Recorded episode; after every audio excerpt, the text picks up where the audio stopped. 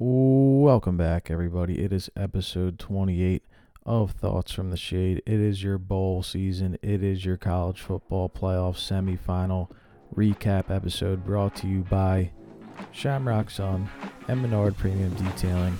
Let's go.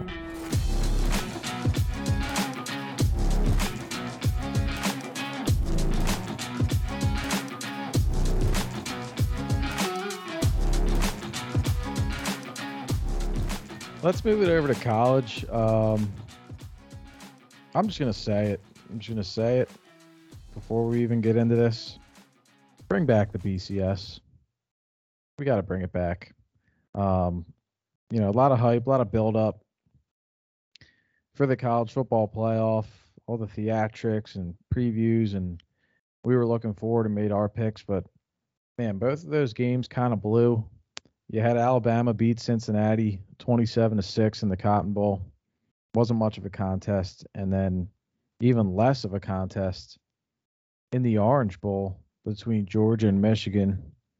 Georgia steamrolled the Wolverines thirty-four to eleven. And I guess we'll just start by going over the Cotton Bowl and the Bama and Cincy game. I mean, Bomb, just briefly, I mean, what what did you see? What did you think? I mean, first uh, first non-Power five school in the college football playoff. What did you make of that performance? And what are the uh, one of the experts going to say now about bringing in the non-Power five team? Well, I mean, I think they clearly deserve to be there. They, man, I mean, when we talked on the last episode, I talked about this dude Robinson, the running back, how he's a stiff. I haven't seen anything from the run game, and it looked like Nick Saban like heard the podcast and said, you know what, we're just going to pound the rock. I mean, it was like back to the Greg McElroy days of just pounding the rock. Like they didn't even let Young throw it. Um, so I was a little disappointed to see like Cincinnati's adjustments, but clearly they just don't have the they don't have the horses to kind of hold up against that style. So all things considered, I mean, I I thought. There were some times in the second half, like in, into the third quarter and close to the, you know, I guess just before the fourth, where you thought, all right, they get a stop here. If they move the ball and get some points here, you know, it, it might be a game. It just never came to fruition. It felt like their defense settled in after after early kind of giving up that touchdown. But the offense just never really threatened beyond the first drive when they really needed seven and they were only able to settle for three. So that was my take. I mean, clearly they're a team that deserved to be there. Um, but you know, when you give Nick Saban weeks to prepare, that, that's what happens. And that, you know, you brought up the B C S. I think there needs to be a,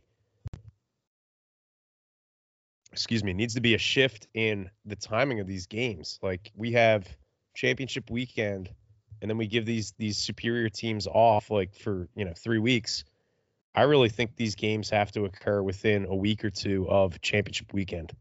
Um, particularly if they expand. I mean, it's going to be interesting if it, if expansion occurs, does the, you know, uh, increase in number of games kind of lead to fewer bye weeks, fewer uh, weeks off to give these guys time to prepare? You think about a team like Cincinnati, you know, if you're the number ones at Cincinnati, you're on the, the first team and you're playing against the, the twos or the threes of the scout team.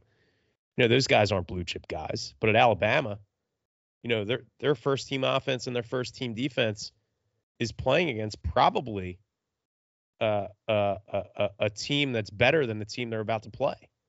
So you give these guys weeks to prepare against that. That's the result. That's what's going to happen. twenty-five for one ninety-eight for your boy, Brian Robinson. That guy stinks, dude. You know what? I'm going to say it right now. You didn't ask for it yet. I'm going to say it right now. I'm taking fucking Georgia. I've had enough of Alabama. I'm tired of their bullshit. I'm tired of Nick Saban. That fucking bullshit run game that they just they you know you got the Heisman. You don't even you don't, you don't even throw the ball with the Heisman because they're so soft. They want to play their little Billy ball. Guess what? I'm on Georgia. I want the dogs. Wow. Yeah, I'm I'm with you. I mean, I'm with you on the the fact that Cincinnati certainly deserved to be there. Uh, their defense held up pretty well. I mean, for most of the game, especially, you know, while the game was still in the balance, the de- the defense held up. I mean, I think a couple penalties killed them and allowed Alabama to expe- ex- extend some drives. Um, you know, when Cincy could have got off the field, shifted field position and gotten the ball back to the offense, but in terms of Cincinnati trying to move the ball, they didn't get seven on that first drive. That was a kick in the dick. Too many batted balls from Ritter.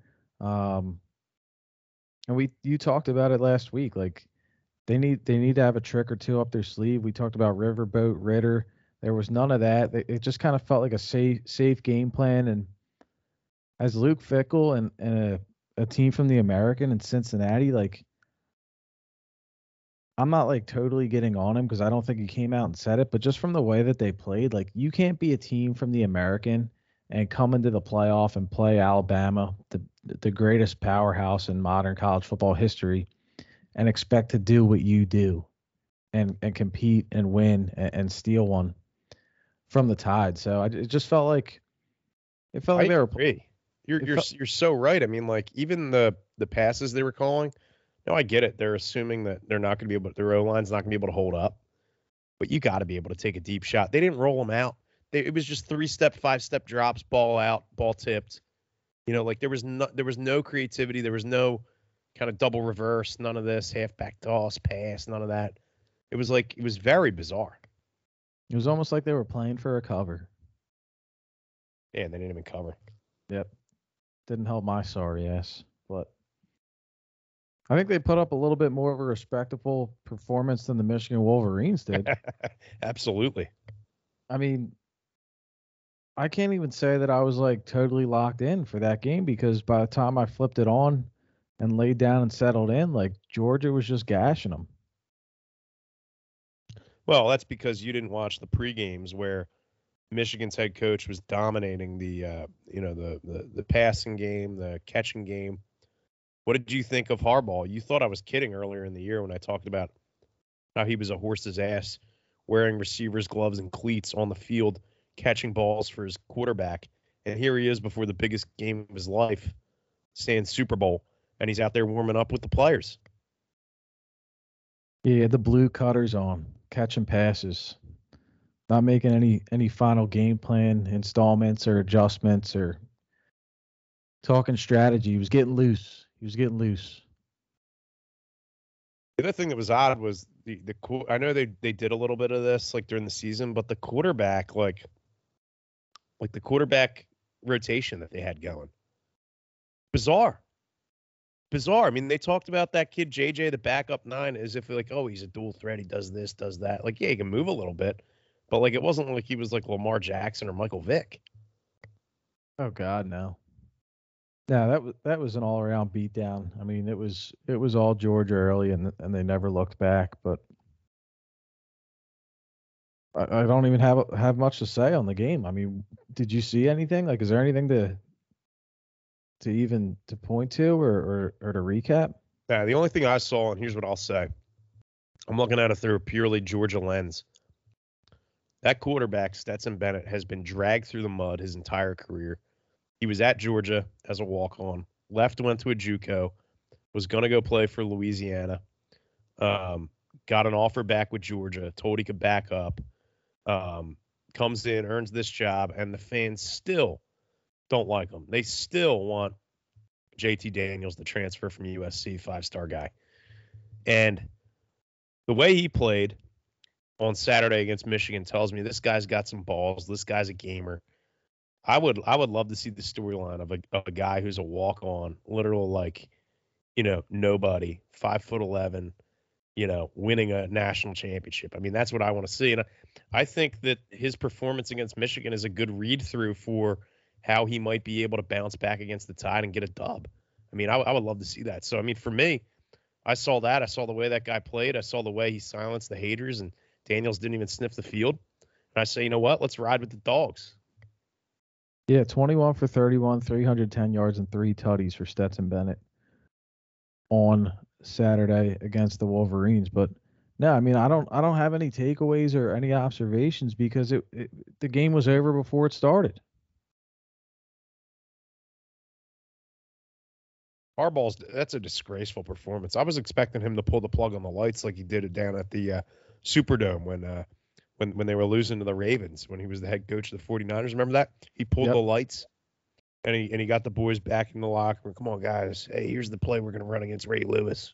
You know, and there was none of that. You know, I was like, what are you doing, dude? That's crazy. Um, I was ta- I was talking to somebody though about Harbaugh, and they were saying that that they don't think that Michigan's issues stem from from the coach. They think it they they stem from from higher up. I mean, they had a good year. They they made the playoff, um, first Big Ten championship in I think like fifteen or twenty years, but it's just kind of surprising for for somebody of his, you know, stature or uh, pedigree to come up so small in such a big game. Well, the thing that I'd be worried about as a Penn State as a Penn State guy like yourself is you've seen the difference between Penn State and Ohio State over the years, right? And Michigan finally cracks that egg and like advances past Ohio State, gets to the playoff. And then what, what they figure out is what the difference is between the Big Ten and the S E C, like the like the, the upper echelon. And like for James Franklin to talk about being elite and being this and being that and, you know, win the state and, uh, you know, knocking off Ohio State and Michigan, like, buddy, that that's not even half of the equation. Like that's like, that's like basic uh, algebra. And when you get to the playoff, it's calculus. Yeah. It's like, it's like winning your, uh, your state championship in Little League. And then you get to the, the regionals and, and then the World Series and you, you, you can get smacked around by the teams from the South. Yeah, that are, that are playing fucking ball year-round, warm weather. They're never inside. But nah, it, it's it's a good point because even if by the grace of God Penn State gets over the hump and, and wins the Big Ten again or, or makes a playoff, which I know for a fact isn't going to happen, but if they did, they would they would show up just like Michigan did on Saturday and get absolutely embarrassed. Yeah. I don't know what the fix is. I mean, do you have any thoughts on the the Outback Bowl? Uh, no, I, I woke up, what was that, New Year's Day? So I took it easy on New Year's. It was a pretty low-key holiday season uh, for me. Just, uh, you know, I guess so, some some close folks to me dealing with the virus. Um, so smaller gatherings, canceled gatherings. Um, you know, I was in bed before midnight on, on New Year's Eve. The Michigan game was decided. And I was up, caught the first quarter of State, saw Sean Clifford, uh, you know, drop back under some pressure and take an intentional grounding uh, to move the Knits out of field goal range. Something you really like to see out of your fifth-year starter coming back for a sixth-year. Um, threw another pick early in that game, and I said, you know what? It's New Year's Day. Let's get to the gym. And I, I didn't watch any more of that slop because that's exactly what it is. Well, you missed a fired-up Rod Gilmore, color commentator. First guy all, all year who I've heard hold Penn State accountable. Talked about the fact that – excuse me. Talked about the fact that the, their run game is pathetic. Their O-line play is pathetic. He doesn't he doesn't see where how they're going to improve and basically just called, called them on the carpet. I mean, I can't even call – well, I shouldn't say I can't call myself a Penn State fan, but I think I, I've told people and – you know, friends I went to school with and people that are, that are fans as well. Like I can't root for this team or like even really watch them until Franklin is gone. Like I, I can't bring myself to do it because it's so fraudulent. Yeah, I respect that. I mean, it's just, it's just astonishing to watch how they, how they lost that game against Arkansas. And, yeah, you talk about the, uh, oh, the, uh, every team's got opt-outs in these games, every team. And, um, but for some re- reason, Penn State doesn't have enough guys that are ready to play, in spite of the fact that Franklin is having all these discussions with players and coaches and parents about preserving their red shirt.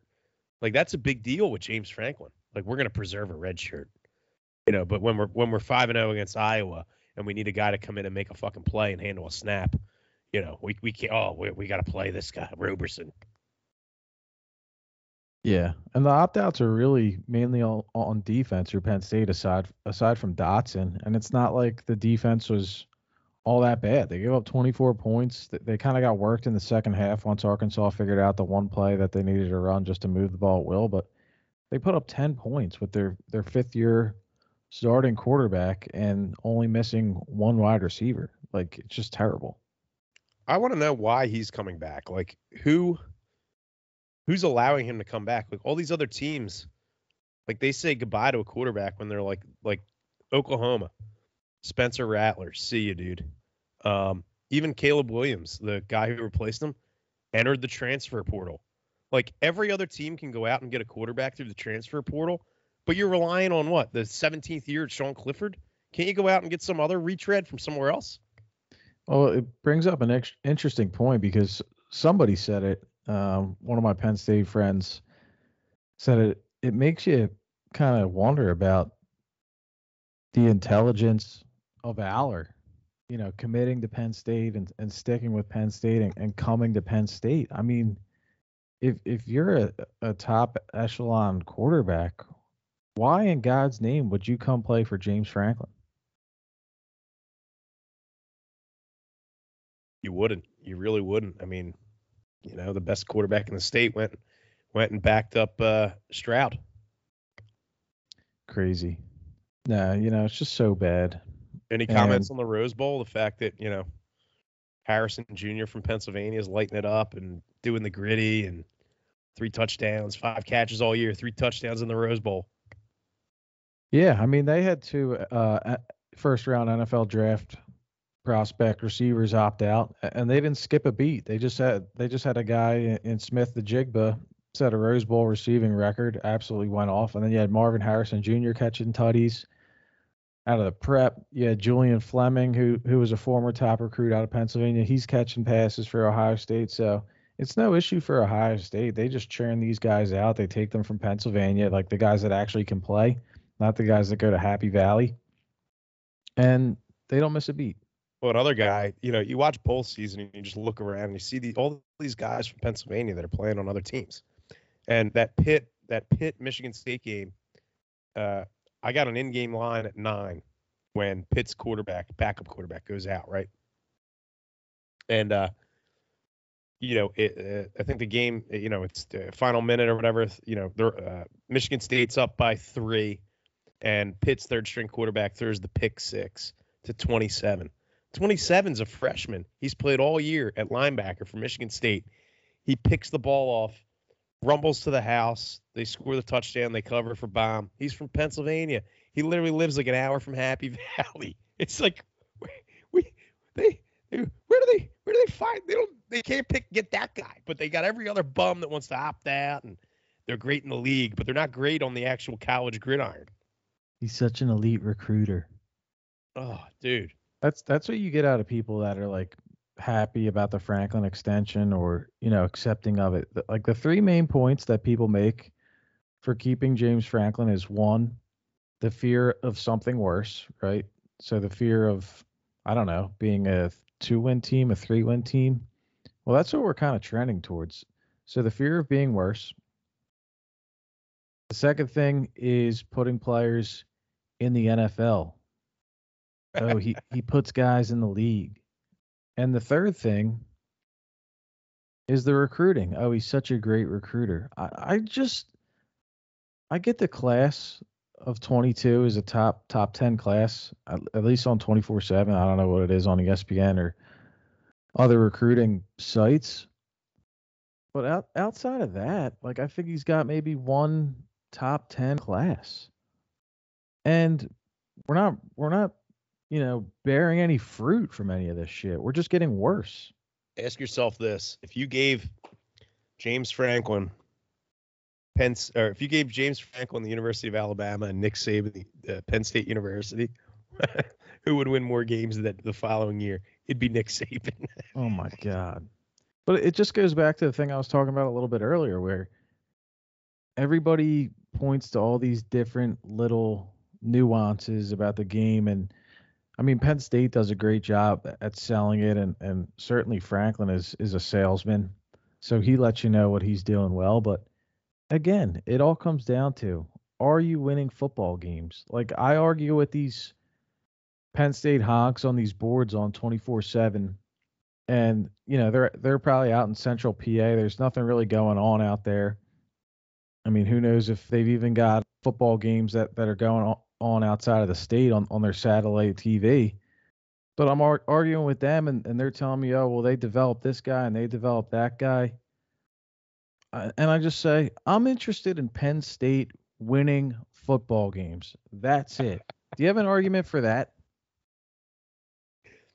No, nah, they, they're more interested in Chris Godwin, you know, winning a Super Bowl with the Bucs and Micah Parsons being the defensive player of the year. Like they'll, they'll talk more about that than what they actually did at the school.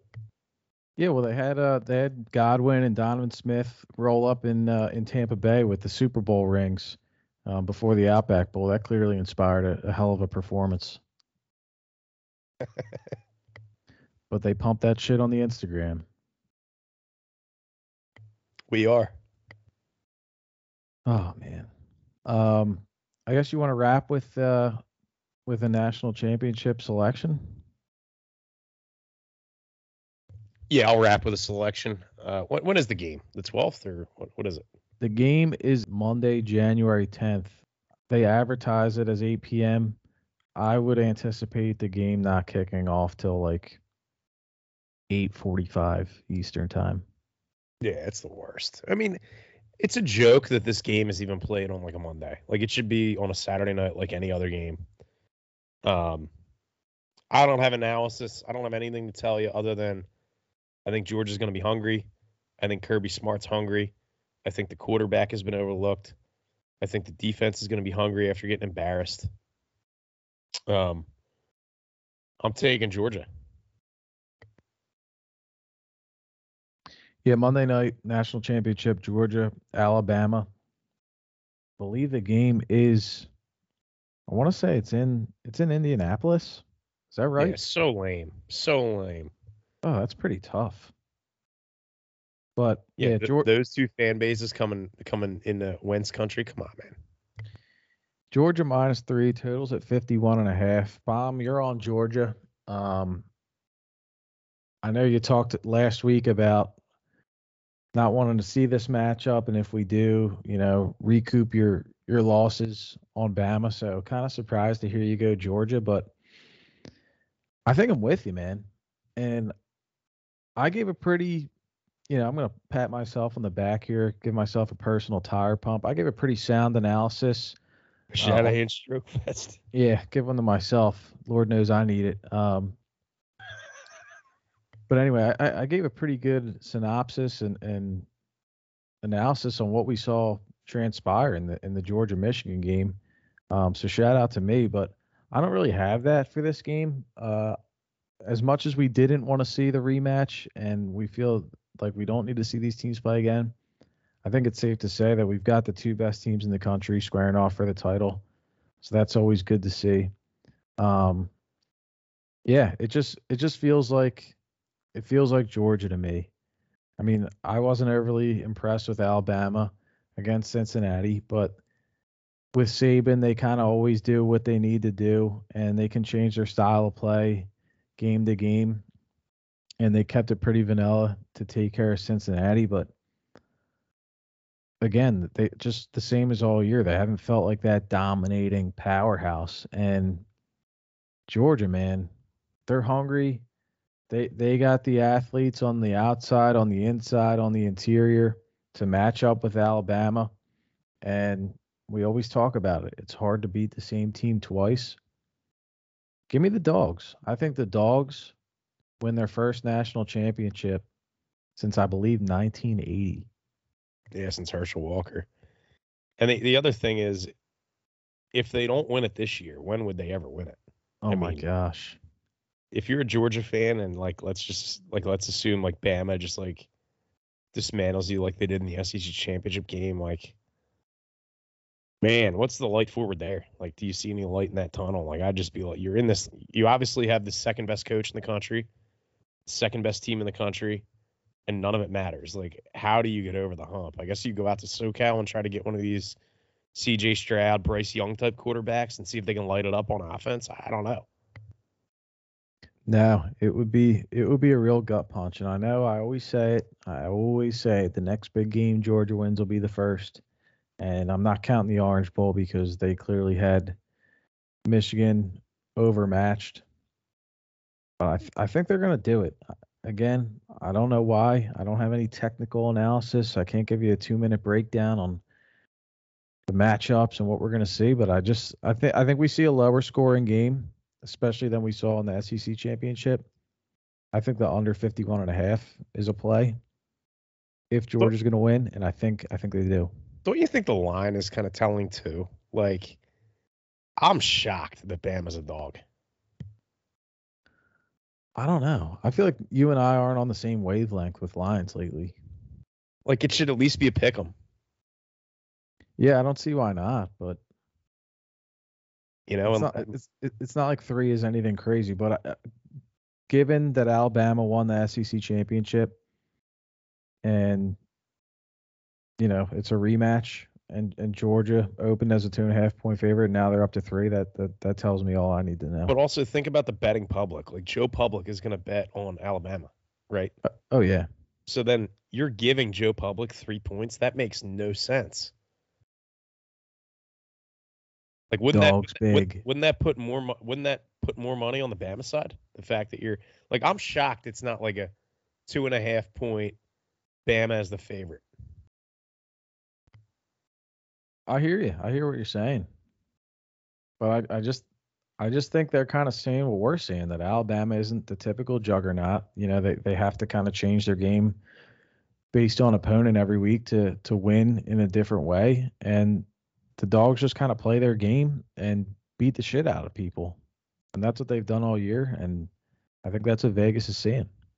Every year I do this. Every year I talk myself into taking the opponent that's playing Alabama. And then after the game, sometimes at halftime, I, I wrote a little note in my phone and say, never do this again. Just bet on Alabama next year. And then I never do it. So we're just going to continue the, the, the New Year's tradition. Maybe you asked for a resolution earlier. Maybe that's my twenty twenty-three resolution. Don't bet against Alabama. Yeah, well, we'll have to wait till next year for that one. But I know I had Ohio State last year. I was, they were getting like nine points. I was like, oh yeah, Fields. They're gonna, they're gonna stay right with them.